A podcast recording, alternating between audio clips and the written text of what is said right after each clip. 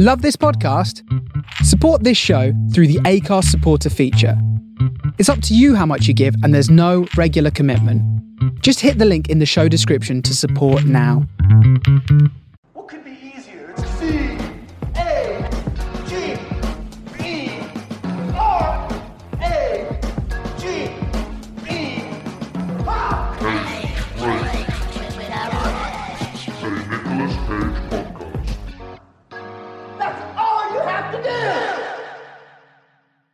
Hi, hello, how are you? It's Daryl, and welcome to episode 68 of Cage Rage, the Nicolas Cage podcast.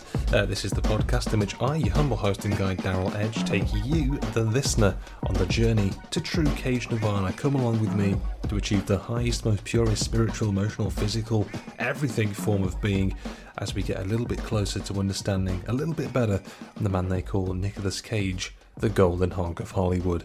Um, how are you this week? I hope you're all right. I hope you're good. September is well and truly here, and what that means, without a shadow of a doubt, is that I am, I am almost thirty. Um, so this is the last podcast episode of my twenties. Emotional, if anything. Uh, next week's episode, by the time that is out, um, I will have turned the big three zero.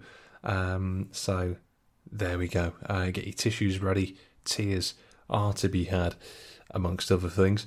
Other than that, not much to report this week. Uh, a week off the old day job, um, because you know when you go through a traumatic event like turning thirty, you need it. Other than that, I've been playing Halo because I'm thirteen again, um, but having a lovely time otherwise. And also, there's a game called Wilmot's Warehouse. If you like sorting things out in cube form. Um, play that. That's that's a lot of fun. Actually, that's my recommendation for gaming this week. If you're asking for such a thing, um, not much else otherwise to talk to. Um, I'm off for a meal later with my other half, so that'll be nice. I think there's fancy things like cauliflower on the menu, so I'm well out of my league here. Um, so, uh, other than that, like I said, not much to report back. Um, so we'll just get the admin out of the way. Uh, you can follow the podcast on Twitter at cage underscore podcast. You can find me on Instagram at cage rage pod, and you can find me in all the usual places where you do your streaming, your Spotify, your Apple, your Google, Amazon, Stitcher, Deezer, TuneIn, iHeartRadio, Acast, um, Podchaser as well, of course, as ever. If you're enjoying the show, uh, get in touch on the socials, leave a rating if your podcast provider allows you such a thing, like Apple Podcast, like Podchaser, uh, helps the show grow and it lets me know that this isn't all for nothing and that my 20s weren't an entire waste of time. Um, so, with that said, uh, we've got a lovely, lovely episode today. Um, I'm joined by Bede Jermaine from the Super Network to talk all about Dying of the Light from 2014. This is the Paul Schrader directed Dying of the Light. This is the Paul Schrader directed Dying of the Light. Um, so we're talking about what is the perfect gift for Nicolas Cage in this one. Uh, we're pitching Cagezilla. And also, we're getting into the real meat of this film, and there's interesting behind the scenes things where the 2014 version of this film we got heavily tampered and subsequently would lead to the Schrader cut of Dark in 2017. Um, so Bede was the man to go to in all of this. He's got all the gossip. Um, and really, I'm listening and learning in this one as well because it's um, dark. You can find it. A bit of a bugger to find though. It's a bit of a bugger to source online. Um, but all of that said, let's get into it. It's Daryl Edge. It's Bede Jermaine. Dying of the Light. Dark. So, so 2014 comes to an end for Cage as we see things out with the psychological thriller Dying of the Light. This week, Cage stars as Evan Lake, a veteran CIA agent who goes on one last mission to track down an old nemesis after becoming terminally ill. Now, joining me on the journey to true Cage Nirvana this week to see if this film's light is fading fast or if there is a light at the end of the tunnel is film critic and podcaster Bede Jermaine. Bede, how are you doing today? I'm good, thanks, Daryl. How are you? I'm not too bad. Uh, I mean, I think I think I've got to address first and foremost for the listener uh, Bede's outstanding choice of attire, um, which is um, uh, a It's, uh, hoodie of cage faces there. Well, actually, it's a whole uh, outfit because uh, you, you can't see it in the uh, in the Zoom video chat, but I'm actually wearing uh, Nicolas Cage, uh, well, matching Nicolas Cage pants as well, and It's- also wearing a Nicolas Cage shirt underneath here as well. So the figured I'd go trifecta. all, yeah, like I'll, I guess I'll, well, I can show you, but nobody else can see it. But it's uh, this one. Oh, the cage fighting top. Bees Yep. versus vampires kiss. Oh, and infinitely jealous that I don't own all three of those items in my own personal wardrobe for my day to day wear. Indeed, but uh, yeah, well, the sort of this tracksuit, uh, a friend of mine uh, uh, got it for me for Christmas a few years back, and then the shirt. I just as soon as somebody tagged me in a post on Twitter a while back, I just saw it and I'm like, I immediately need to buy this shirt. And funnily enough, um, my co-host over at uh, the Super Network, uh, Super Marcy and I, when we uh, interviewed Nicolas Cage's son, uh, Weston Cage Coppola, like a few months back for the film uh, Assault on VA 33, I actually wore the shirt. Oh, and Marcy mentioned it to him, and of course he got to see the shirt, and you can see the video up on YouTube on our uh, YouTube channel. So at least uh, Cage's son is aware of the existence of that shirt. So I love that it runs in the family, the awareness and the uh, the embracing of the um, of the Cage fandom. Almost, I know Cage has been quite partial to wearing um, a Cage meme shirt in his time, um, even though I don't know if he truly knows what it means. I think he was just like, "Oh, it's my face in a shirt. I'll wear it." Um, indeed, or he'll probably be more like us, like son. If I, I need a new shirt for Christmas, can you find me one that at least has my face on it, or at least multiple faces on it? so. I know times have been hard this year, in Weston, but if you can find me at least three faces of mine, um, oh man, what a shopping, what a, what a joy to go Christmas shopping for Cage, the man who has I it know. all. I mean, uh, that's the thing. Where where would you go to buy something for Nicolas Cage? I mean, this is a man who, you know, has bought like everything. You know, he's bought like first editions of uh, Superman comic books. He's, I think, at one point he either he did buy or attempted to buy Dracula's castle, and also. Of course, infamously, of course, he uh, bought a uh, a T Rex skull, which ended up being uh, which was actually stolen and was sold on the black market as well. So, what what do you get a man who pretty much would buy anything like for Nicolas Cage? The only thing I can think of is you get him a shirt with his face on it. Ugh, his face on it, not off it. Uh, uh, anyone? anyone? Is it too early in the podcast to be?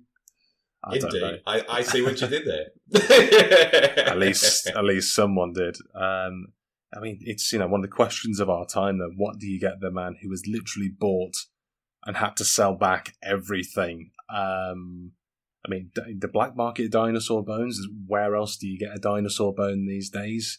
Um, I know he's he's got his sort of pyra- open casket grave pyramids um, tombstone in New Orleans that you can sort of go and visit. So he's got his death sorted out, so you can't really get him anything for death because he's already got it covered. Um, I think he's t- already taken his his current wife there to visit it, which is you know a hell of a thing to visit um, by all accounts. So he recently married and say, "Oh, do you want to visit the place where I'm going to be buried?" Uh, that's the real. that's a relationship tester, right there. that, that's just uh, true romance right there. that's that's that's a man who's got it figured out. I mean, I know he's he's a big fan of Godzilla. I mean, you know, do you, do you take the risk in going on some Godzilla memorabilia? Maybe getting like a Yeah, real maybe- scale. Or even um, taken to because I know in Japan at the moment they actually built like I guess I think it's a, a Godzilla theme park, and there's this one kind of uh, ride where you do a zip line all the way into Godzilla's mouth, and it's like huge. Like there's Oh. pictures and everything. If you look up um, sort of Godzilla theme park or Godzilla zip line ride, it's like this huge mouth, and you just like zip line all the way into it. So I think if uh, if you wanted to get uh, Cage something uh, Godzilla related, I'd buy something like that. Or you could make a T-shirt with Nicolas Cage's head on Godzilla's body Oh, and make it oh. Cagezilla. Oh, I feel like um, a box has been unlocked in my brain with the possibilities, like the ultimate Cage Zilla experience. God, if that's not a merchandise opportunity right there, Bede, um, you know, we'll take we'll take us we'll, we'll sort out the split after the recording, obviously. But Yeah, although knowing our luck, somebody probably have already thought of the idea and it is already selling it right now. If I Google it right now, it, probably someone's already created it. I mean, that's the thing about Nicolas Cage. Like, if there's something out there that has the that has the possibility of having Nick, Nicolas Cage's face on it, it probably already exists. uh, well, I, I did just quickly go- Google it, and there is a, a Cage Zilla, which is um, a MMA promotion in uh, looks like Washington, DC, uh, perhaps, or the DC area, I should say at least. So um, there may be an MMA aspect to it. I think if you throw a hyphen in there, you'll avoid some legal um, snafus. Then you'll be absolutely fine. Um, but from a quick search, it's looking hopeful that uh, Cagezilla is still on. So keep a lookout. Cagezilla coming your way 21 22. Uh, get, ready for it. Um, the Christmas shopping aside, um, as with all guests on the podcast, I'm always fascinated to know. Um, and I think I can probably take a guess um, based on the attire alone. Uh, I always like to ask, are you a fan of Nicolas Cage? Rate, hate, tolerate? Uh, where do you stand on the man I call the golden hog of Hollywood? Oh no, I hate his guts. No, I'm just kidding. Um, Podcast over. Podcast over. No, I'm a huge.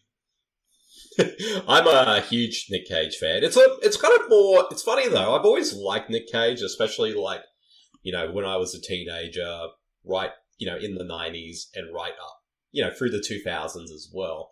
But it's really around the 2010s, like my, I guess I started to become more and more of a fan of Nick Cage, particularly during, you know, you know, the past 10 years of this period of his career, which, as we all know, like during the 2000, like, you know, during the 80s and 90s, he, like, had that sort of string of being in more sort of critically acclaimed or auteur driven films.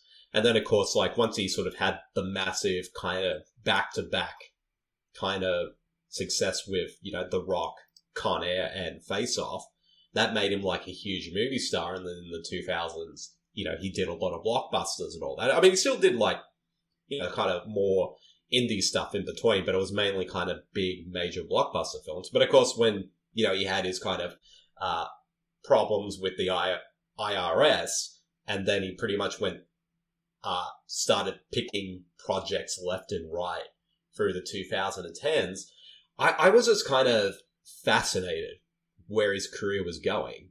And like for a little while there, I was a little bit worried. But then, even though, yeah, you'll get the occasional really sort of bad film that he was in, but you would find some really interesting nuggets. And then it sort of made me realize, like, I mean, yeah, like he'll make like so many films a year, but you'll find something that is actually really interesting. And, you know, and now in the last few years, like he's been in so many uh, projects that I, I would say is up there as some of his best work, or at least his most interesting work, you know, with films like Mandy and Color Out of Space and uh, uh, Prisoners of the Ghostland. And, and also, even though I still haven't seen this movie yet, uh, Pig, which is he's getting some of the best reviews of his career in. Like, the fact that he's making so many interesting choices like and making massive swings when a lot of actors are his ilk at the moment, you know, like your John, Tra- like John Travolta or Bruce Willis, or who are kind of doing all these, you know, mix, doing all these VOD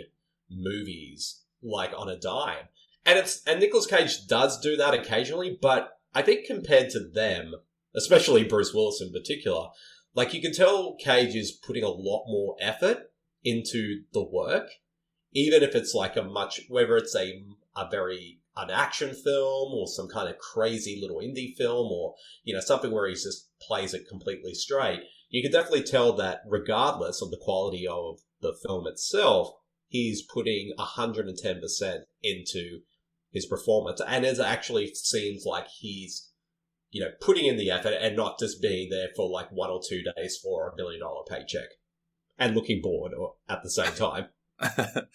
Absolutely, I think that's um, what's always interesting about Cage. As you hit the nail on the head, is his the choices that he's making, that he continues to make, and it's something I've said before. You know, he could have rested on his laurels a thousand different points in his career. Um, he could have been sort of, you know, that uh, indie sort of darling with a lot of more artistic and almost dramery romantic films from his early 80s career.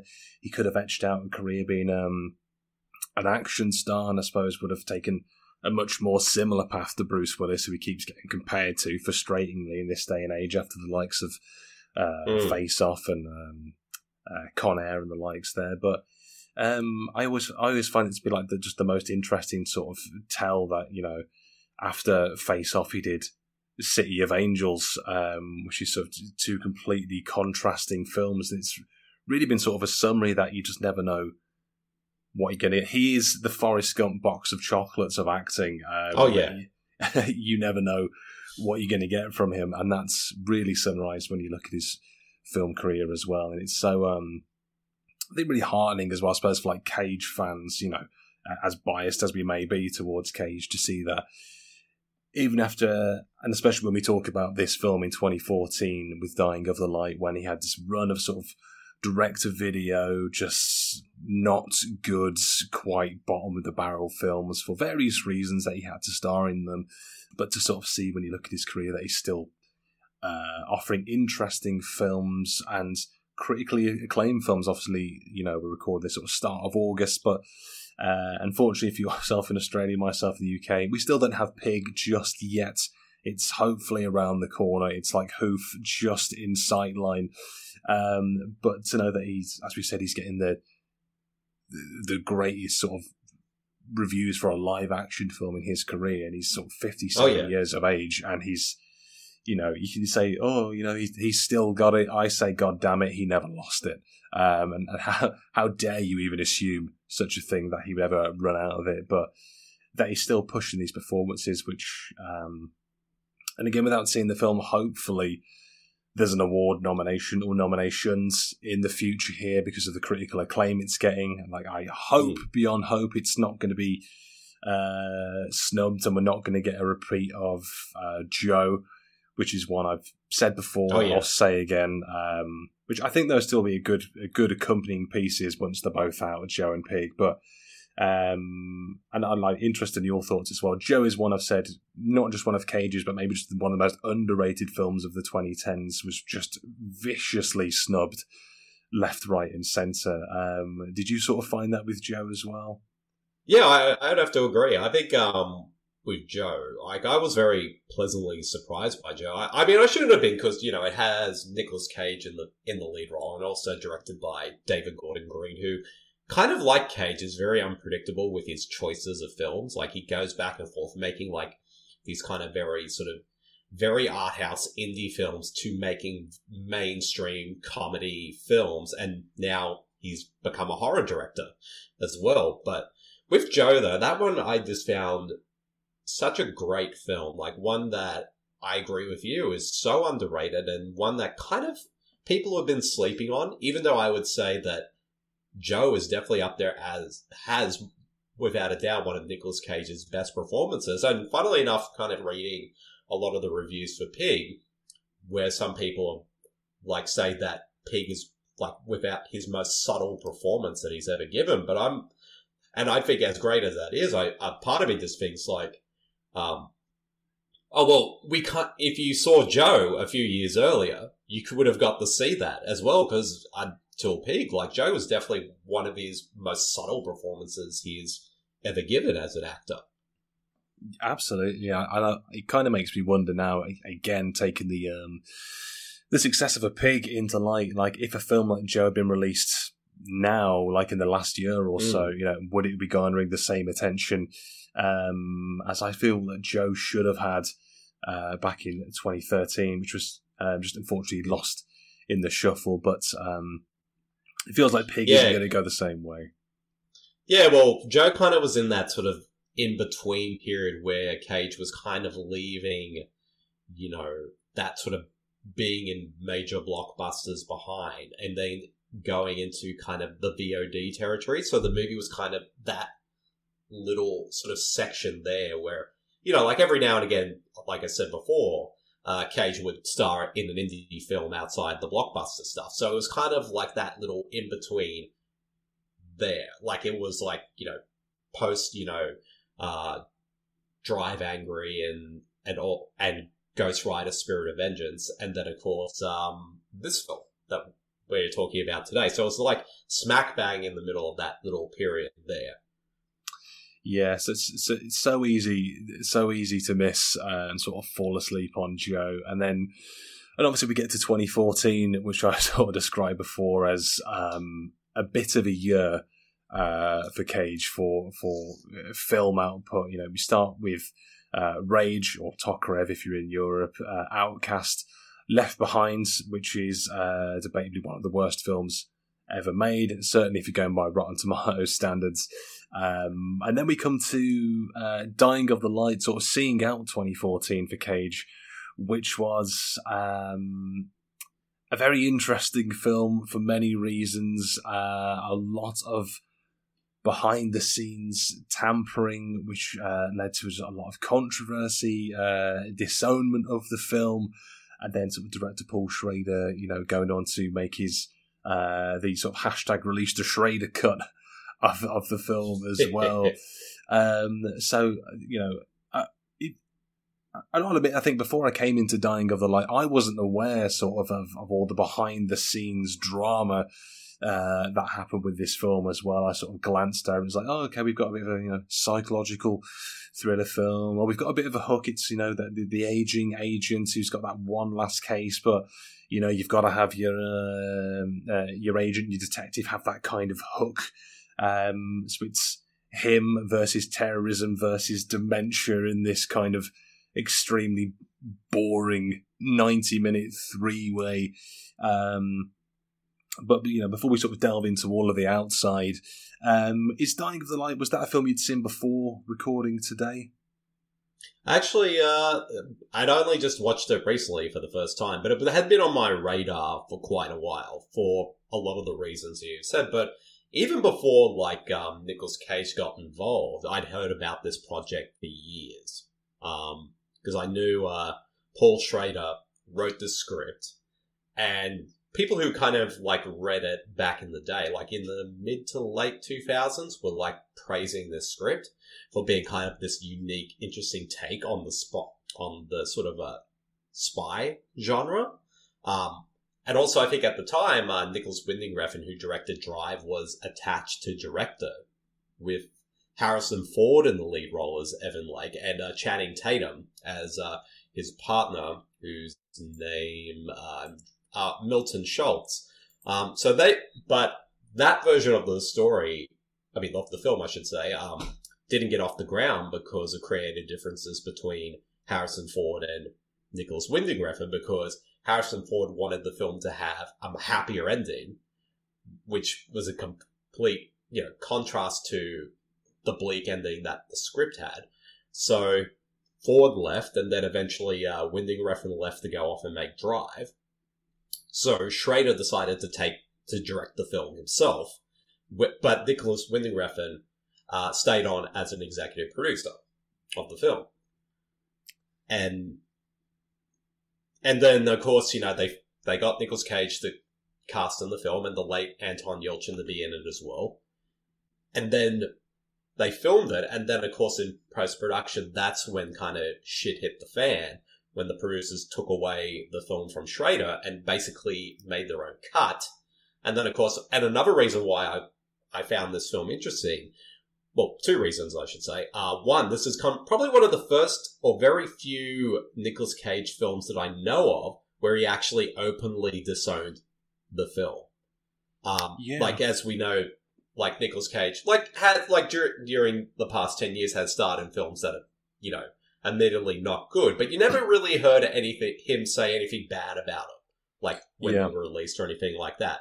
It was only really uh, this film that I had heard that he openly disowned. And, you know, it wasn't just him, but Schrader, um, Anton Yelchin, and Nicolas Winding Refn all basically rubbed their hands away from this film and just um, basically did not want to bar this film because the theatrical release film uh, was not the cut that Paul Schrader intended to be released. Yeah, it's it's it's so like interesting. Like I said, to read into all of this because I went in pretty blind um, up until about like a day or two ago, and just um, I think you can make the case that the story behind the scenes of this film is much Mm. more interesting than uh, at least the Dying of the Light version that we get. Um, that's why I sort of watched this yesterday, but um, just to see all this with you know Schrader saying that the, the film was taken from it was re-edited, rescored, remixed.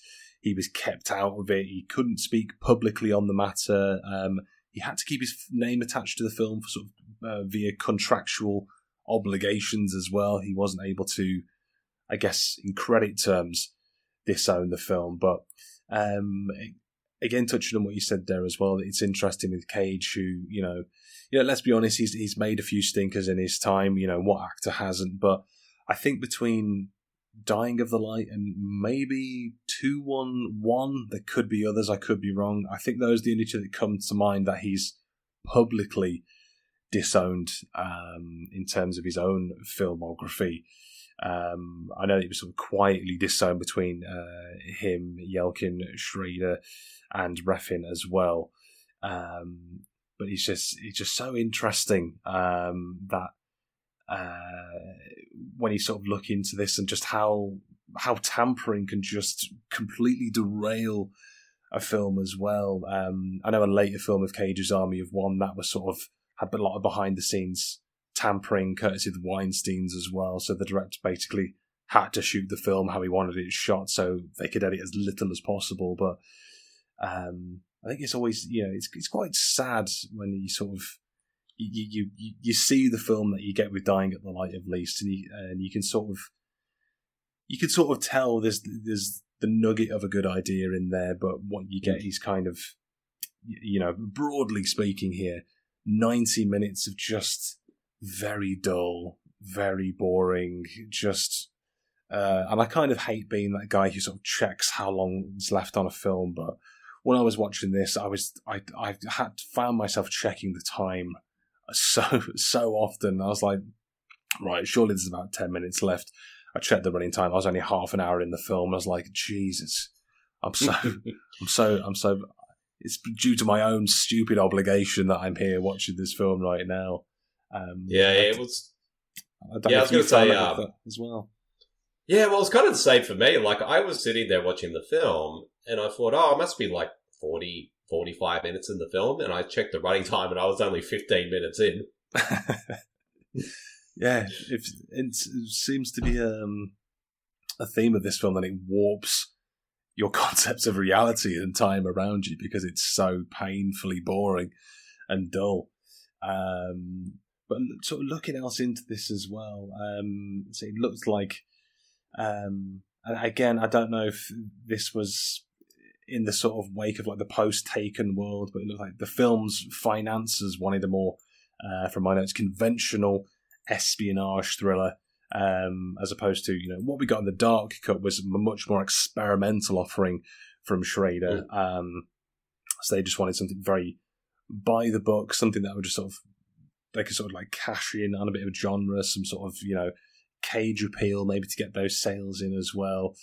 Um, and then I think they sold it on to Grindstone Entertainment, who was also cashing in on the genre appeal of the espionage thriller. So it was just as soon as it finished filming, they said that's a wrap. Just no one higher than the people on the ground making this film gave two shits about what happened to this film. Um, you know, and I'm not some, I'm not really someone who gets like protective over films. You know, I, at the end of the day, I'm I'm just a consumer. I'm a dirty scum slug consumer, writhing all over the produce. I'm fed like a like a boar in a trough. Um, but again, you just can't have help but get so disheartened um, when you you just see how uh, much one's vision was taken away from them. Oh, yeah, definitely. Like, I'm a big um, believer of, you know, the director's vision. Like, like, I that's I guess for me as a film critic, like I'm ha- having done this for so long. Like if I find out like a film has had massive behind the scenes trouble, I will kind of give it a little bit of slack. Like even if the film itself is not good, but I will give it a bit of slack because I know like what happened with this film after, like Mm. during the making of it or afterwards. But it's interesting to me now. We're kind of living in this age where, like, where ha- hashtag culture is like if a director's film isn't like the one that was released in cinemas is not the version that they set out to make and was heavily tampered by the studios. Um, you know, fans of this director's work will go out of their way to want to see that director's intended cut. I mean, we've seen it quite a lot over the past year, you know, with uh, the Snyder, uh, with Zack Snyder's Justice League, which was like people kind of assumed, oh, it's just a you know a couple of fanboys just getting angry and blah blah blah. Let's just ignore them. But you know that passion behind it, whether you agree with it or not, resulted in a film that, in a lot of ways, uh, is hugely superior to what got released in the cinema. And now we kind of see it again with, you know, back again the superhero films, uh, David Ayer's Suicide Squad, which also was another film that had a massive case of behind the scenes tampering and people want to see that cut. But if you want to go in other genres, like I remember, I've heard seen even campaigns for uh, Wes Craven's original cut of Cursed, the, werewolf film he made back in 2005. People want to see the original cut of that since pretty much over 70% of that film was reshot and it took like, was in production for like two years before it actually got released. So, um, and also, you know, Schrader himself, this is not the first time this has happened to him because it previously happened to him when he directed uh, Exorcist the Beginning. Because he directed that film, and then the producers saw his cut, and they thought it was kind of too philosophical, it wasn't scary enough, so they hired Renny Harlin to come in and reshot nearly all of it to make it a much more conventional horror film. And then, of course, you know, since that film was so badly received, uh, the Warner Brothers and the studio and the producers were like, you know what, um, let's Paul Schrader release his original cut of that film, uh, which ended up becoming Dominion. Um, and, you know, that one has its issues as well, but it ended up being a lot more of an interesting film. So, if anyone who has gone through so many studio tampering throughout their whole career as a filmmaker, it's definitely Paul Schrader, that's for sure. Yeah, I mean, absolutely, and it's and you know from the sort of the the name power of Paul Schrader alone, I think that would have drawn a lot of eyes to the project. And I suppose you know just to. Mm. A quick glance over his sort of career. You know, this is uh, the man who directed sort of uh, just looking at American Gigolo, um, Dying of the Light that we're talking about, obviously. Um, and of course, was the writer for Taxi Driver, Raging Bull, uh, Bringing Out the Dead, another Cage film. Uh, the Scorsese directed Bringing Out the Dead from '99 as well. So, um, you know, you can't sort of look. I think if you, you know anything about Schrader's career, you come into this film and you see what we ended up with in Dying of the Light, then I guess if you didn't know anything about what we've been discussing here, then you'd think, oh, I guess Schrader kind of had an off day with this one or or, or Mm. something. But um, I think it's sort of what you said as well, obviously. Um, I think if I hadn't have known everything else in the background about this, then, and if it wasn't for the commitment of a podcast because I'm an idiot, um, I would have probably turned this film off in the, within 10, 15 minutes and sort of like, you know, not for me, done.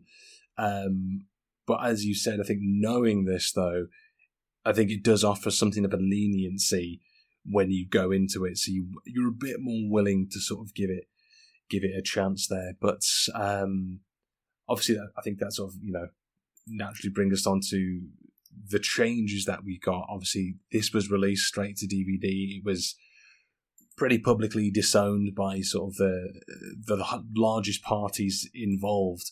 Um, and even Gabriel uh, Kosuth, if I'm pronouncing that correctly, the director of photography on the film, even explained on a guest column on Variety.com that his uh, color significant cinematography had been digitally altered as well. So we just got a very run of the mill um, Mm. film. And it just, yeah, and also like if you look at the film from a cinematography perspective, it's so visually flat Yeah, as well. And even though this is a film that had was had a budget of five million, and apparently a million of that went to Cage, um, and rightfully um, so.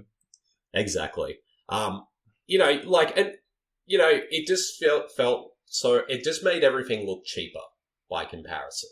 Like this felt more of a low budget film. Like I've seen five million dollar films that look spectacular for that budget.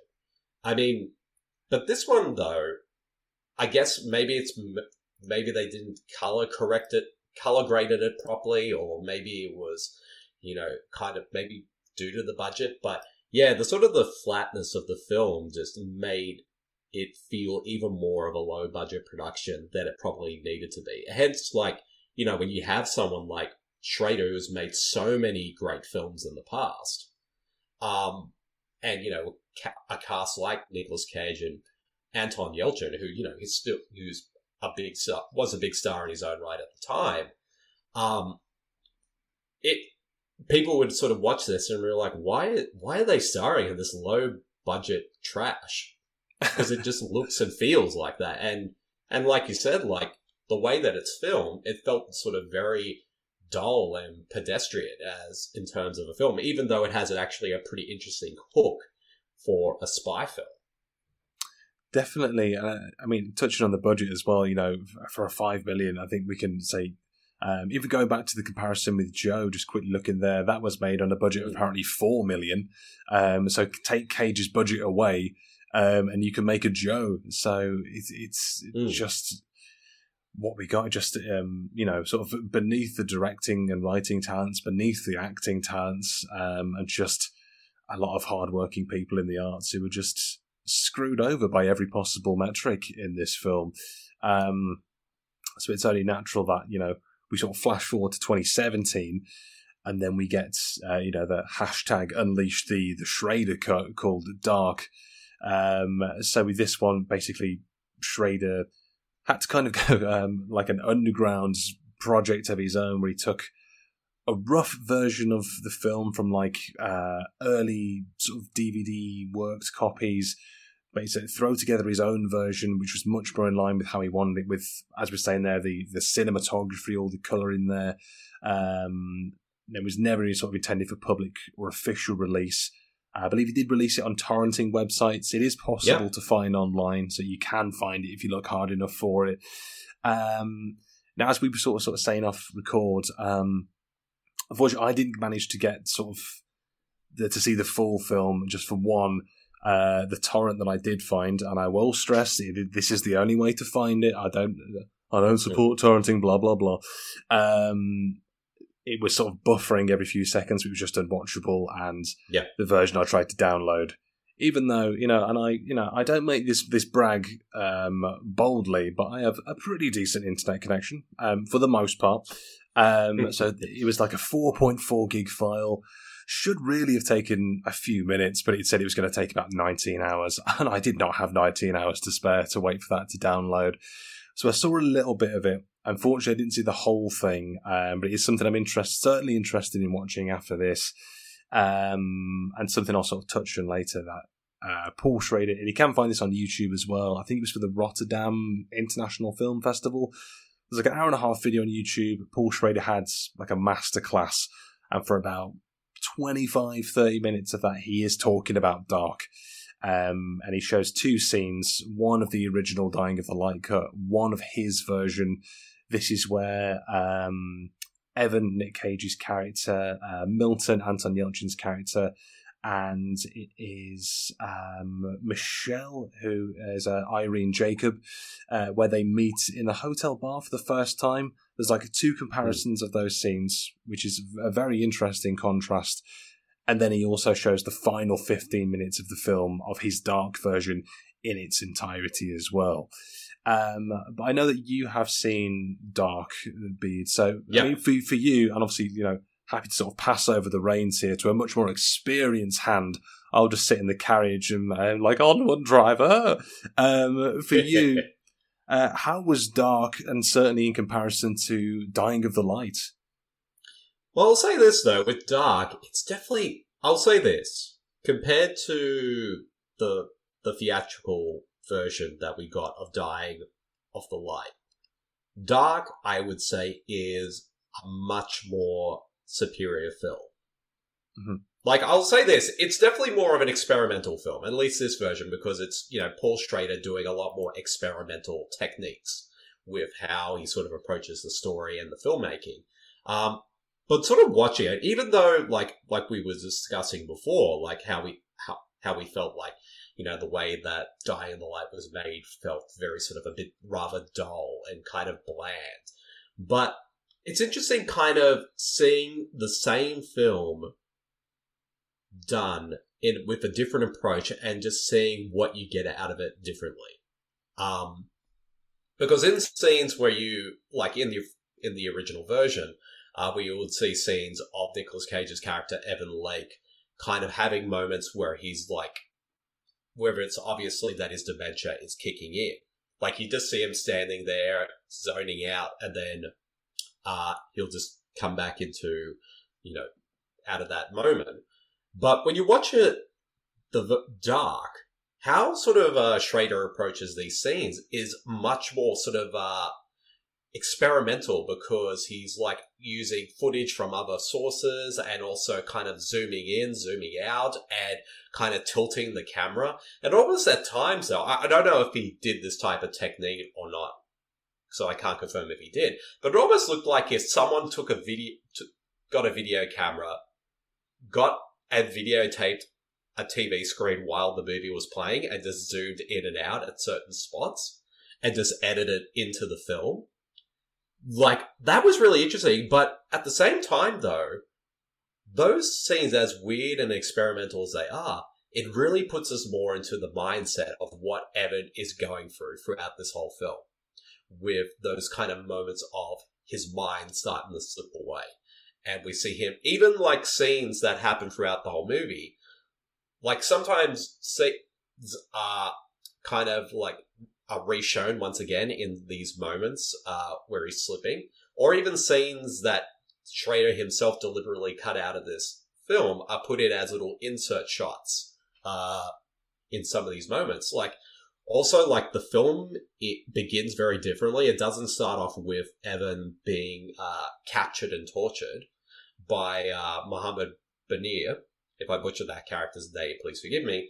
Um, that whole opening is gone, and it re- pretty much begins with a narration, which was actually done by Ethan Hawke, explaining a, a little bit about uh, the type of dementia that Evan has in this film, and then it goes straight to Nicolas Cage at uh, at this kind of tra- training area, giving that big speech, and how that scene is whole shot and edited. It makes it much more interesting, and also very disorientating as well. Yeah. And and and you get a lot of that throughout the rest of the film. And another thing that's interesting about this film is that it's about 20 minutes shorter than Yeah. the theatrical cut. Like Schrader definitely trims a lot of the fat from the film, gives it a much more interesting and quicker pace. But a lot of scenes that I personally felt were kind of rather dull and uninteresting in the theatrical cut were given a much more better pacing and a much more of a life uh, in this version of the film um, due to all the kind of the the techniques and weirdness that Schrader himself just applied to these scenes. And when we get to the last half of the film, um, which is the scene where basically uh, Evan ma- masquerades as a doctor to go see uh, Muhammad Banir. And then, of course, once he sort of reveals himself to uh, Banir who he really is and how they know each other, then in the theatrical cut, like we get that sort of him kind of zoning in and out. And then, of course, um, Evan leaves, then he goes back to the motel. Then a shootout happens, and then he comes back and kills uh, Banir. But the interesting thing is, the film e- ends at that scene, that first scene with Banir, like um, with him, you know, revealing himself to him uh, after taking off his disguise. And then, of course, that's when Paul Schrader really goes in to the experimental style, like showing like archival footage and like images of scenes that happen in the film, at some which you know we've seen before during the film, and also stuff that he cut out, and also like as you know, scenes that I guess were meant to kind of represent like what's happening in the world at that moment or throughout the years. And it just gets so disorientating to the point where it literally the screen becomes almost static and almost like a computer or television just completely shutting down. And then it just goes black and then it goes to the the cemetery where we see Evan's grave, and that's where the movie ends. So we don't see the shootout that happens at the motel in the theatrical cut. We don't know what happens to um, Anton Yelchin's character, but we don't even know what actually happens to both Evan and Benia in this moment because, yeah, because at this very this scene is where you know Evan is literally losing his mind, and it's completely fading away. So we don't know what happens. Like we don't know how Evan died or anything, and it's just left up to your interpretation. I guess you know, having seen the theatrical cut, I can make out what obviously did happen, but yeah, it's just such an interesting experience watching this film and seeing a filmmaker like apply different techniques to something that wasn't in the theatrical cut, but making something that's com- feels tonally and visually different. And even Schrader even adds a couple little scenes that weren't even in the theatrical cut at all. Like there was a little Yeah. scene af- after where he uh, Evan goes sees his doctor and gets the full his full diagnosis.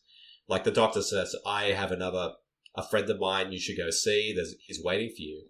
And then Evan goes to the goes goes to almost wants to go into the office, but then he decides not to and walks away. But then we find out what actually happens to Evan afterwards because he goes meets a friend that he knew, uh, pro- most likely someone who worked in uh, the CIA as well, who has basically uh, in like an old folks home, or possibly or like and and we can see that this person is completely shut down as a person. Like he's just not there anymore.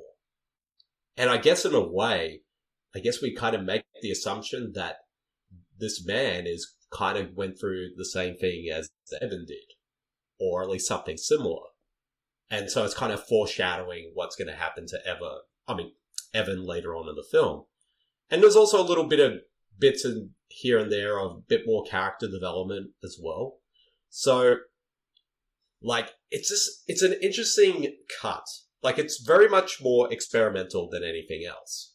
And I think the only way to kind of really watch it is you need to watch Die in the Light first to kind of view this one in comparison. Because if you watch Dark on its own, I don't, I, I think you'll still get something out of it. Like, if you did, but I feel like watching the two and sort of comparing them, it makes for a much more uh, interesting co- experience, like comparing these two films on how, like, how two different approaches to this story differ in a lot of ways. Of course, one being from the filmmaker himself, and the other one being from the from the producers that took the film away and did their own thing to it. Yeah, it's it's it's so interesting to sort of read about it because I'd, I'd sort of read as well that the um, I think the dark version seems to make Evan Lake Cage's character maybe like a lot more sympathetic, a little less cold. Yeah, Um, I Mm. certainly got from Anton Yelchin's character in the Dying of the Light Cut, at least, that he seemed.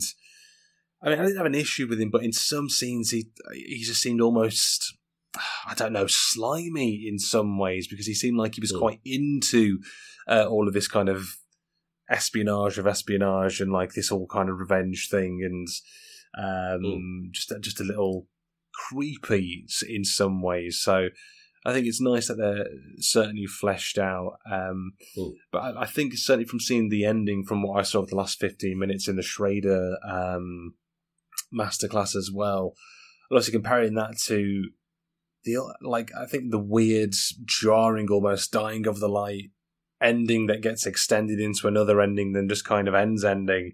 It's you know you have as you said they they they meet each other. It's almost this battle of like well which of us is deteriorating the quickest and is going to die first, and then Mm. it, it's obviously it's implied he's had that attack of sort of dementia, and then he leaves suddenly, like he's going to choke him with his belt or something, but then just sort of panics and leaves. Then there's the sudden shootout at the hotel pool, which kind of comes out of nowhere. Um, Cage takes one or two bullet shots. Um, uh, Milton is shot as well. And then they have that little uh, the scrap there, the Evan versus Benier scrap, which is just kind of a little uncomfortable to watch because it's just two weak men rolling around, sort of biting each other, having a little like a few digs in the gut as well. And you're like, I know I'm supposed to be on the CIA side because terror isn't bad, obviously, but I just felt like, oh, guys, just stop. Just stop. Just go back to your chairs. Have a sit down. But what I found really jarring as well about that that little tussle, um, can't really call it a fight scene for sort of the reasons mentioned. One has dementia, one has a blood disorder. Um, but they have that short fight, and then suddenly it's ended with that Mortal Kombat fatality of Evan fucking pushing his finger through Benier's eye, killing him. And I was just like, like again, I know Benier is the terrorist, and I know that he's the reason why um, Evan is dealing with this uh, frontotemporal lobe dementia. Um, I might have got that wrong, but he's the reason he has the issues that he has now. Um, but even so, I thought that felt like a bit much. That felt grotesquely out of nowhere. Um, you know, I, and I, you know, not that I'm a man who ranks my killings in my film, but I think you know maybe just the belt choking would have been all right, um, or just a little knife, just like ugh, fading away. Um, so obviously, from what I saw of the dark ending as well, you don't get the finger push for better or worse. Um, Mm. do, you, do you think that the dark version, as much as it had going on with the experimentation and all the coloration as well, do you think it needed an eye poke in there, or were you happy that we did Um, we didn't get it? To be honest, though, I I guess to be honest, I, I preferred the dark ending because it was more interesting to me as a viewer. Uh, but I can understand why the eye poking would have been in the theatrical cut because you know, um, you know, I don't know whether it was something that was in the original script. Uh, or it was something that the producers suggested Schrader to put in as a tacked on thing. It wouldn't surprise me if it was. Um, so yeah, I, for me, like, I wasn't too bothered by the scrap, but I just found that whole kind of their relationship in this film interesting because, like you said, both these men who are enemies, they're all, they're both dying in different ways. With Evan, it's more, it's his, it's his mind that's slowly dying. And with uh, Benier, it, you know, like you said, it's a blood disorder, so his body's practically dying. Um, so seeing these two men just go at each other, knowing that they are sick, now that you say um, the, how weird that is, it does feel very weird, but it, it does feel like it's kind of a tacked on kind of ending. Like it's more Yeah. like a, a producer or a studio kind of mandate to put in an ending that you know normal everyday viewers would enjoy. Because if you kind of ended the film the way that the dark ending does, audiences probably, or at least yeah, everyday au- audiences, um, would absolutely despise it or feel that it's anticlimactic. Yeah, definitely. Uh, I think I definitely agree that I think with the dying of the light version, that's I think definitely proves the same. well, this is an espionage thriller. We've got to have the good guy overcome the bad guy. We've got to have that that gratification of the good old red, white, and blue America coming out over the top of those uh, those pesky terrorist boys over there.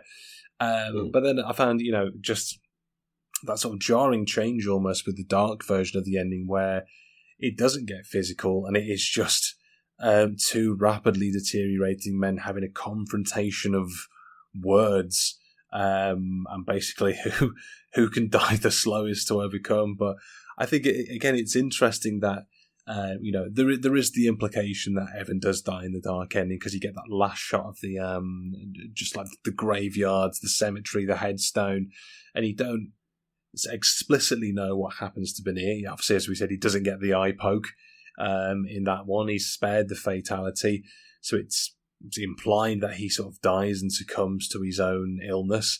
Um, but then it's just that sort of craziness of uh, all the, the coloration and the the abstract uh, sort of camera work and the editing and very sort of avant garde and I think with that with with all sort of the footage from sort of what I've gleaned there, you get those um, you know those insights into uh, Evan Lake's deteriorating mind, Uh, as you said with the voiceover at the start, we're like, um, this is the brain of our protagonist. The red signifies this, the blue signifies this. So you've got some kind of context for the coloration as well. So you've got that Mm. visual sort of like cue of what's happening there, and it's um, and then uh, you, you see that there's there's memories as well because I think when he sort of admits to Benir, he's like, um, "Oh, it's my mind um, that's going," and Benir's kind of like, in some ways, almost sympathetic. I think there's, I think you can sort of read maybe like um, a begrudging sympathy between them because they've both been reduced to this.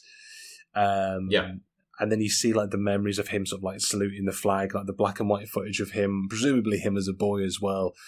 Uh, and Benia says something like, with the mind, it's like, oh, like memories, like you have so much to lose. And then you see him losing those memories. Um, and then it all just gets like flashing an orange and just like these sort of jarring colours. And um, now, sort of again, you know, you can't just go to the cemetery. So it's the big implication, cinematically at least, that he succumbed to his illness and he's died. Obviously, with dying of the light, it is, um, you know, post finger poke. Apparently, he drives into a truck, uh, which is very like, wow, okay. Um, but it's kind of interesting, you know. I think when when you come away from it as a viewer, because with the dying of the light ending, you know, he sort of plows into that truck, um, and then you get that footage of like the cemetery, then uh, Langley, where the CIA headquarters is, and then Milt's giving Michelle a memento, and it's it's laced with the the speech that he gives at the start of the film, saying like like like rookies, why are you here? The CIA, we fuck everything up. It's because 9-11 got you raging in your pants, and and, and that call to arms. Um, but then you know you, you don't get that. But it, it, it's kind of I think they try to push this patriotic feeling of like, well, he died for his country. Mm. But I left the dying of the light, and I think maybe because of the ninety minutes that preceded it, didn't really help. But I came away from it with the credits roll, and I was like, I was like, oh no, whatever. I didn't really feel anything. But then at least. Hmm. I guess for better or worse, by the time from the dark ending that I saw, even though I only saw the 15 minutes, not you know the 70 sort of preceding it, um, you know, I felt something at least. I felt Mm. sad. I felt bummed out. I felt like just upset that you know with the camera work. And as you said, it's almost the way they interlace it to show his deterioration. There's the color work, obviously, but there's like they splice in. It's almost like found footage, close up Yeah. VHS uh, camera work, it's um, it's visually very interesting. But between all of that, I just felt upset, and I don't know if the ending of Dark got you in a similar way. And I guess Dying of the Light ending did that not get you in a similar way? Yeah, well, with Da- with Dark, um, sort of thinking about it now, and we also like I sort of remember now with the film, like Schrader even tilts the camera as well, and has Mhm. you know uses a lot of Dutch angles as well. So which is obviously he must have did in post rather than because a lot of the, the film, at least the theatrical cut, is like all static shots, but at least he's like shot it in different ways to make it much more interesting. But I do what's interesting to me, like what in the lead up at least to the ending is like whenever we see like it's not to say that um dark makes evan fully sympathetic. Like there, there are little bits here and there where you know um evan says some pretty horrible things. Like at one point he even says like sort of very derogative terms about muslim people uh, in the Ruby Tuesday scene, which I can't remember if that was in the theatrical cut or not, because I didn't remember that moment. But the thing is, when you kind of see Evan when he's like has his spells of anger or outbursts and stuff, that's when the film does get into that experimental style.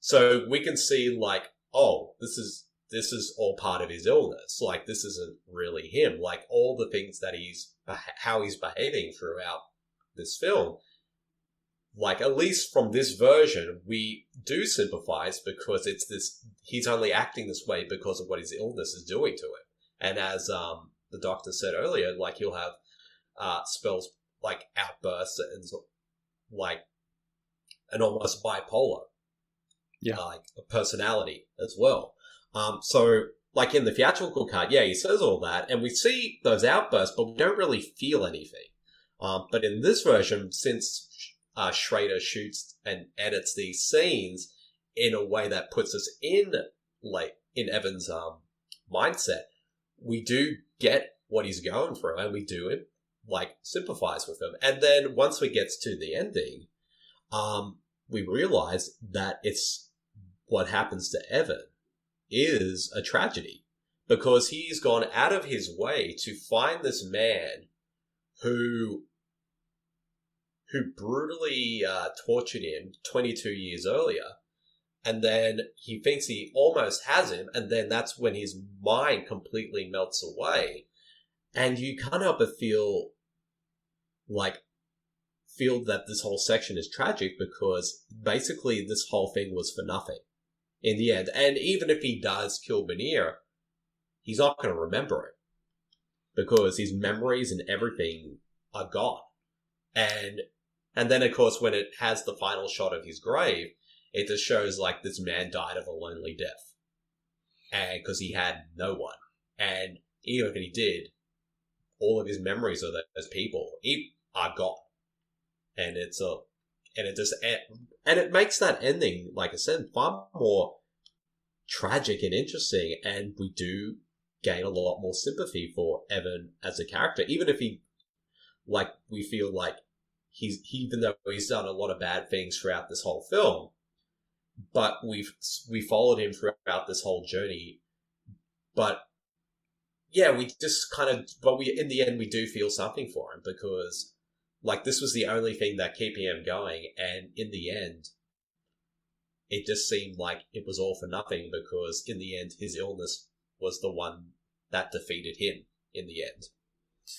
Yeah, it, it is really sad, and I suppose we take into account. Um, and again, I'm not sure how this comes across in sort of the sort of the dark cut, but certainly in Dying of the Light, when I think they're on the verge of enacting the plan, um, that's just his Cage is disguised as the Doctor to get into the hideout. And, um, and Milton is asking him, you know, well, how are you going to do it? And then he's like, oh, I thought about this day for 22 years. And then it's, you know, this has been driving him for 22 years. And then it's the, um, sort of the crushing sadness that, you know, this thing that has driven him, that has been his driving force, because he's not, he doesn't have a family that we know of. He's, he's married to the job. This is all he has. And then suddenly, at the very final hurdle, so as he's you know sort of tensed, ready to leap over it, um, he he can't do it because he's been let down by the whole thing, which is just so um, you know the one the one release that he's wanted to promise himself and to take into uh, consideration as well that the CIA have been convinced that this terrorist has been dead for 22 years um, as well, and no one sort of believed these hunches that he stayed alive. Um, other than Milton, who was effectively the protege in all of this, and then he doesn't get it, and it's quite upsetting as well. Um, then uh, you know, it, it sort of made me wonder um, you know uh, how how Milton must have felt, especially in the dark edit as well, because it was there's that scene that they had in Dying of the Light at least where Milton goes to find him in his hotel room, but he's not there, so he has to sort of look out, and he sort of finds him sitting in a park, and um, it was like, oh, I couldn't remember the name of the hotel. I, I, I got anxious, like I had to leave, and he's he's sort of, Cage is visibly upset, but and this is as we've been saying, without those Schrader edits, you just can't um, sympathize as much as the film wants you to with his illness, and it's kind of just, and again with the greatest of respect, it's kind of just Cage stuttering. It's like, oh, oh, oh, Glock, it's a, it's a gun, uh, it's a dog, and just him naming things, and that scene with him sitting on the bench, it's kind of sadly, it's kind of unintentionally, you might get like a snigger out of it because it's Cage just sat there looking upset in a large Russian esque hat. I was like, like, this is just, this is not the emotion that the, the film wants me to hmm. feel. Um, uh, I agree. I, as soon as, like, like I knew when that scene in the theatrical cut was coming and it was going to it, but then I think any kind of uh, seriousness I ha- would have had for the scene kind of completely went out of the window when they show Nicolas Cage wearing that hat. because I thought, Yeah. oh wow, that's like a huge wig on his head because the hat is the same color as his hair in the movie. And I, at first, I thought it was like a like a wig, like a Marge Simpson style wig, and I'm like, oh no, it's a hat. And I'm thinking, no, I don't know if that was, I don't know if that hat was Nicolas Cage's idea or not. I wouldn't be surprised if it is. Sure. But yeah, I think that hat kind of ruins whatever sort of dramatic purpose that scene would have had. But that being said, though, uh, in the dark cut with the Sh- Paul Schrader edits and cuts, uh, and that in the experimental style, you don't really notice that hat that much because it draws your attention to like what Evan is going through in that scene. kind of a small mercy that the uh, the hat has been dropped. I mean, if you can edit to a way that you, you're the first thing you look at is not the hat, and you're not drawn to it throughout the scene, then that's definitely uh, credit to the craftsmanship of of Paul Schrader, with all things considered as well. Um, I mean, I did like in the dark cut as well, and this is again going to the masterclass of the side by side scene that he uh, that Schrader displayed. That's even with um, uh, Michelle, who in the dying of the light cut isn't given all too much to do. She's kind of like, oh, he's a former, uh, they're a former sort of one-time sort of love fling. Um, she's an ex-journalist, may have some connections. Um, and then she just happens to find a makeup artist out of nowhere to uh, put Cage in sort of like that, the beard and just basically give him a haircut, which, you know, credit where credit is due to the makeup artist. Uh, Cage looking like a silver fox, if I do say so myself. Glean what you sort of can from it. But um, there's there's the scene bit where they're talking in the hotel, and obviously in dark, you've still got like like the musician in the background. There's sort of a bit more ambience, and uh, audibly, it's a bit more interesting in that scene as well. Cool. And then sort of Anton dismisses himself to go to the hotel room, and in Dying of the Light, they kind of Cage just kind of leans over the table and they just kiss, and it kind of happens out of nowhere, and like, oh, all right, I guess. But in this one, you know, it it makes a bit more sense because Anton asks a few more questions, and uh, Evan's like, "Oh, it's not really that glamorous," and then he leaves, and Michelle's like, "What are you going to do?" It? And he's like, "Do what? You know, when are you going to kiss me?" So there's there's more, even though it's just a few lines of dialogue. There's like, okay, well now I'm like, um, a little bit more interested in this story between the two of you. So it's just that, um, um, and it kind of sucks that you, I think, as you touched on earlier, it kind of sucks that you have to do it, but the fact that you kind of have you have to watch Dying of the Light to for Dark to make the most sense and to get the Yeah. most out of it. Otherwise, I think it will just be too much of um, uh, a jarring experience if you go into Dark blind. I mean, you know, if you do it, more power to you, and, you, and there's still absolutely something to get from it, but um, you have to go through the trials and tribulations of uh, the Hollywood meddling, the Hollywood machine to get to something far, far more interesting. Um, which is just a shame. And, you know, it, it just makes you wish, and I think as we've sort of waxed lyrically on here, it just makes you wish that producers and the Hollywood machine would, and I don't know if they'll ever do it in our lifetimes, but you just sort of wish that they'll just leave things alone. Like, you, like Mm. I understand, you know, as part of the, the the cogs that have to turn to make that machine work. Then, you know, at some stage, you know, even with with, with every, any other film or the majority of the films, you know, scripts will be edited, uh, films will be cut, changes will be made, but there's still something enjoyable to find at the end of the tunnel. But you just kind of wish with things like this, just fuck off. just Yeah, fuck, just fuck off. Yeah, especially when you have a filmmaker like Paul Schrader at, I mean, at the helm, because like we said earlier, like this is a man who's written Taxi Driver, Raging Bull, and has directed so many great films on his own as a, and and a lot of them have been critically acclaimed, and some have been, you know, been up for the Palme d'Or at the Cannes Film Festival. So, and you kind of just think, like, you know, with all that clout as a filmmaker, why, you know, producers or studios don't put more faith in the filmmakers. Um, but I guess, you know, it's a lot more of a complicated thing. It's not really sort of black and white. Like, it could be like, you know, they were expecting one film with this and got a completely different one. or it's kind of like too many cooks in the kitchen. Like when you like filmmaking is a collaborative thing, um, but you know sometimes producers think they know what's best for a film, like creatively, but you know, but they don't. Like, it's not to say that stuff like this doesn't work out well in the end. Yeah. Um, but this is a case where um, it's obviously that the the the producers wanted one thing from this film, saw that they didn't get that with um, Paul Schrader's first cut, and was like, "Oh well, we need to make our money back somehow. Let's just take the film away, get rid of his final cut approval, and just make the film that's much more sort of uh, audience pleasing as possible, and so it can hit be more mainstream."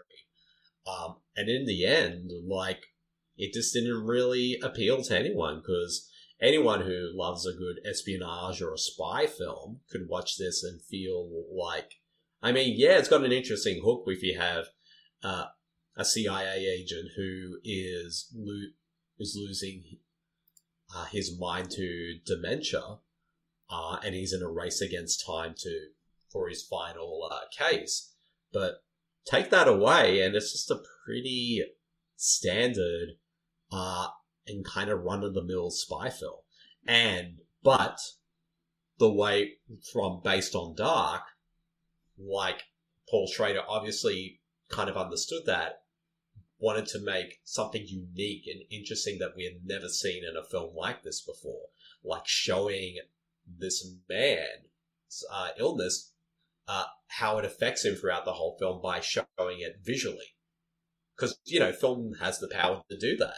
You know, you can show what these characters are going through through filmmaking and um, instead of just you know just putting the camera down and just letting the actors do their thing you can show what this character is going through and that way it makes a much more interesting experience but obviously uh, the producers didn't want that and and dying of the light kind of turned out the way they did um, and then of course but in a, in a way uh, it's obvious that Paul Schrader was so passionate about this story that he would go on to make his own cut of the film anyway and release it on torrent sites because he obviously cared about this material. It's not like something's like, oh, well, that didn't happen. I'll move on to the next thing. Like, I never got the creative control I wanted with this film. Like, here's, I'm just going to go do my own cut, release it on the world, and whatever happens, so be it. I'd rather my vision go out there for everyone to see rather than everyone think like I made this film that was just dull and thinking like, oh, it's all me when when I'm and Trader would I mean when Schrader would be thinking like, ah, that is not that was not the film I wanted to make at all. Yeah, and I think um, from, from what I saw when when Schrader sort of emailed Cage about it, and Cage's comments really kind of sum it up. Really, the whole um, the ordeal that was this film. Uh, he said, "I'm an A-list actor doing A-list work who's being forced into B-list presentations simply because I had some hits in action films a million years ago. I am now in a beleaguered movie. It never should have come to this." And hey, Nicolas Cage, you're right.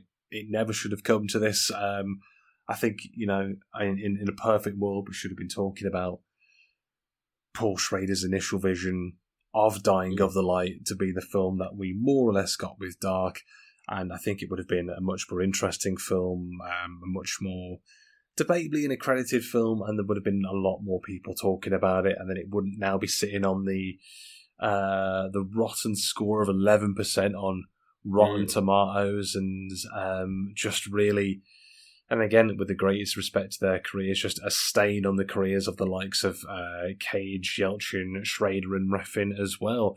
Um, just a dark, disowned patch on an otherwise, you know, um, great list of movies otherwise. Um, and I think, you know, just like with that, like with the ending of Dark, I think it sort of brings us sort of towards the end of the episode as it's, you know, it, it, there's no way to sort of not end on a kind of a somber note on this one.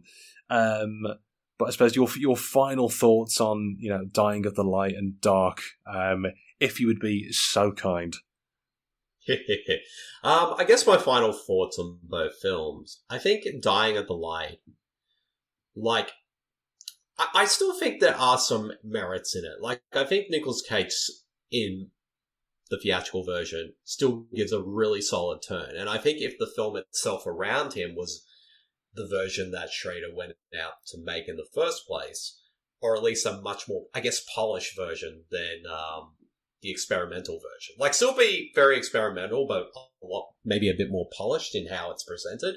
I feel like um, this film probably probably would be better received, and um, Nicolas Cage's performance would be also got would have gotten a lot more praise. Um, but that being said, though, for the cut that we ended up getting, um, it kind of takes a concept that is so unique and interesting for a spy film and just turns it into something that's very pedestrian and bland overall, where you just like as we stated, is so kind of poorly paced that we're on, you think it's been playing for an hour, but it's only been playing for like 20, 30 minutes or something like that. But that being said, though, I would recommend, but if people do want to check out Dark, I would suggest them to check out Dying Light. Like we said before, they need to compare the two and see how, like, like how diff how different these two cuts are. And for me, I've, I, it's a good example. Like, if you want to be a filmmaker, watch both these films because you'll find interesting ways and how like certain different ways from different editing, different scoring, um, and also like sort of changing things here and there can make one sort of like one project interesting done from a different perspective in terms of you have a different person uh, tackle it. Like it's the same like again, bringing back up Justice League before, like you watch the theatrical cut of Justice League and the the four hour version that was totally Zack Snyder's cut, like they feel you, you can't help but feel like you can't that I can't believe that these two very different like these are the the same film but done from two different perspectives. And it, and it's interesting exercise if you want to see how like like I said before, if you want to be a filmmaker, watch both these, both Dark and Dying of the Light, and just see the differences between them and how the same story can be told differently. Um, for Dark on its own, it definitely is worth a watch, um, and one that takes a story that is so pedestrian and rather dull and makes something much more interesting and compelling. Like it's definitely the very definition of an experimental film, and it won't be for everyone. But I would take something like Dark over something like the theatrical cut version, Dying of the Light, any day of the week. Absolutely, and I think you've you've uh, uh, summed it up um, as eloquently as you can, given all the uh, all the issues here. I think all I can sort of wrap up to say is that Dying of the Light dead behind the eyes, but there is light in the dark. So God bless uh, the pursuit of the creative vision and sticking to the guns of Paul Schrader. Um, with that said, as we wrap up, um, Bede, thank you once again so much for joining me on the journey to True Cage Nirvana this week. This has been um, an enlightening experience, it's been informative, and it's been, um, for the right reasons, somber as well, um, just to learn about all of this as well. Um, but for the listeners, um, in terms of the social medias and such, uh, where can we find you? Well, uh, first of all, I just want to say thank you, Daryl, for reaching out and inviting me on the show. I had a great time, and anything to do with Nicolas Cage, I'm always down to talk about because I mean, it's Nicolas Cage. Because I mean, who doesn't want to talk about him? Um, but in terms of all my socials and that, uh, you can, if people want to follow me on Twitter, they can follow me at my Twitter account at twitter.com slash bjamine, or you can find my personal writers page on Facebook at facebook.com slash terribleaussie.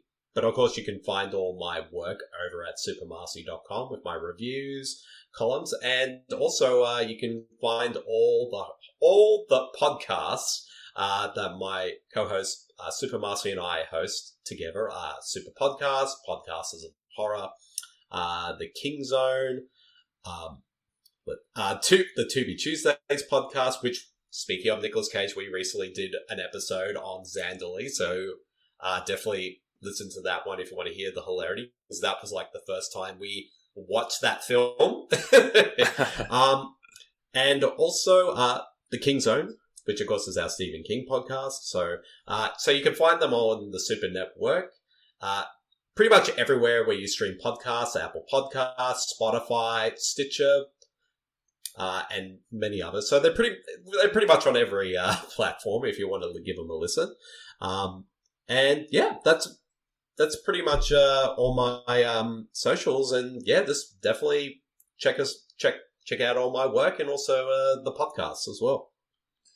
Wonderful stuff. All the links to those will be in the description down below.